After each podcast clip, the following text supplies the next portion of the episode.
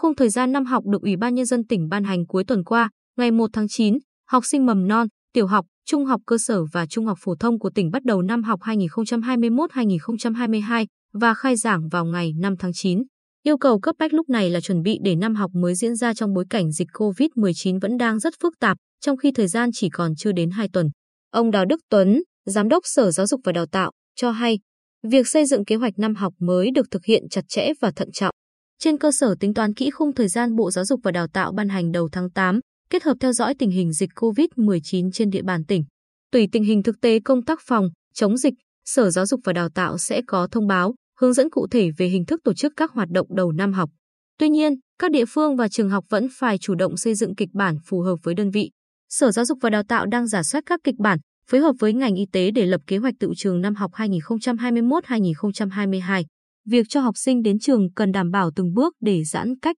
đạt các mục tiêu vào cuối năm học, đảm bảo an toàn cho giáo viên, học sinh. Ông Phạm Minh Trấn, trưởng phòng giáo dục và đào tạo huyện Vân Canh, lo nhất là năm học mới sẽ triển khai chương trình giáo dục phổ thông 2018 cho lớp 1, lớp 2 và lớp 6. Đến nay tất cả quản lý, giáo viên đã hoàn thành chương trình bồi dưỡng. Địa phương chuẩn bị cơ sở vật chất trường lớp, xét duyệt biên chế trường lớp trình Ủy ban Nhân dân huyện phê duyệt. Riêng tại thị xã An Nhơn, từ ngày 14 tháng 8 đã nới giãn cách xã hội theo chỉ thị 15, song vẫn còn 7 phường xã tiếp tục giãn cách theo chỉ thị 16 trong 15 ngày là Bình Định, Đập Đá, Nhơn Hưng, Nhơn Thành, Nhơn An, Nhơn Phong, Nhơn Hạnh. Ba trường học hiện đang làm khu cách ly tập trung đều nằm trong địa bàn giãn cách theo chỉ thị 16. Do đó, công tác chuẩn bị năm học mới còn ngổn ngang. Theo ông Lâm Lăng Long, trưởng phòng giáo dục và đào tạo thị xã An Nhơn, do vẫn còn 7 địa phương giãn cách theo chỉ thị 16, nên công tác tuyển sinh học sinh đầu cấp mầm non, lớp 1 và lớp 6 tiếp tục ngùi chờ tình hình ổn định.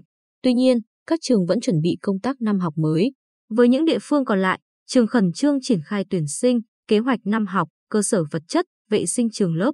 Nhiều trường học đang được sử dụng làm khu cách ly tập trung cũng là vấn đề lớn đặt ra khi năm học mới đến gần. Tại Phù Cát, hiện có 3 khu cách ly tập trung trưng dụng các trường học. Trong số này, khu cách ly số 1 và số 2 là trường cao đẳng cơ điện xây dựng và nông lâm trung bộ, cơ sở 2 tại xã Cát Tân và cơ sở 3 tại xã Cát Hanh, cách ly F1. Khu số 3 là trường Trung học phổ thông Nguyễn Hữu Quang, Trung học phổ thông số 3 Phù Cát, cách ly người về từ vùng dịch. Chủ tịch Ủy ban nhân dân huyện Nguyễn Trung Kiên cho hay, công suất của hai trường Trung học phổ thông cách ly khoảng 200 trường hợp, nhưng mới sử dụng 1 phần 5, trong khi khu cách ly số 2 tại Cát Tân chưa sử dụng. Tình hình dịch thời gian tới nếu không có gì đột biến, chúng tôi sẽ chuyển người cách ly về khu cách ly số 2 để các trường trung học phổ thông vệ sinh trường lớp kịp đưa vào năm học mới. Còn tại huyện Tuy Phước, ba khu cách ly tập trung tại trường Trung học phổ thông Nguyễn Diêu, Trung học phổ thông số 2 Tuy Phước, Trung học cơ sở thị trấn Tuy Phước, công suất 550 chỗ, hiện đang cách ly hơn 100 người. Phó Chủ tịch Ủy ban nhân dân huyện Nguyễn Hùng Tân chia sẻ,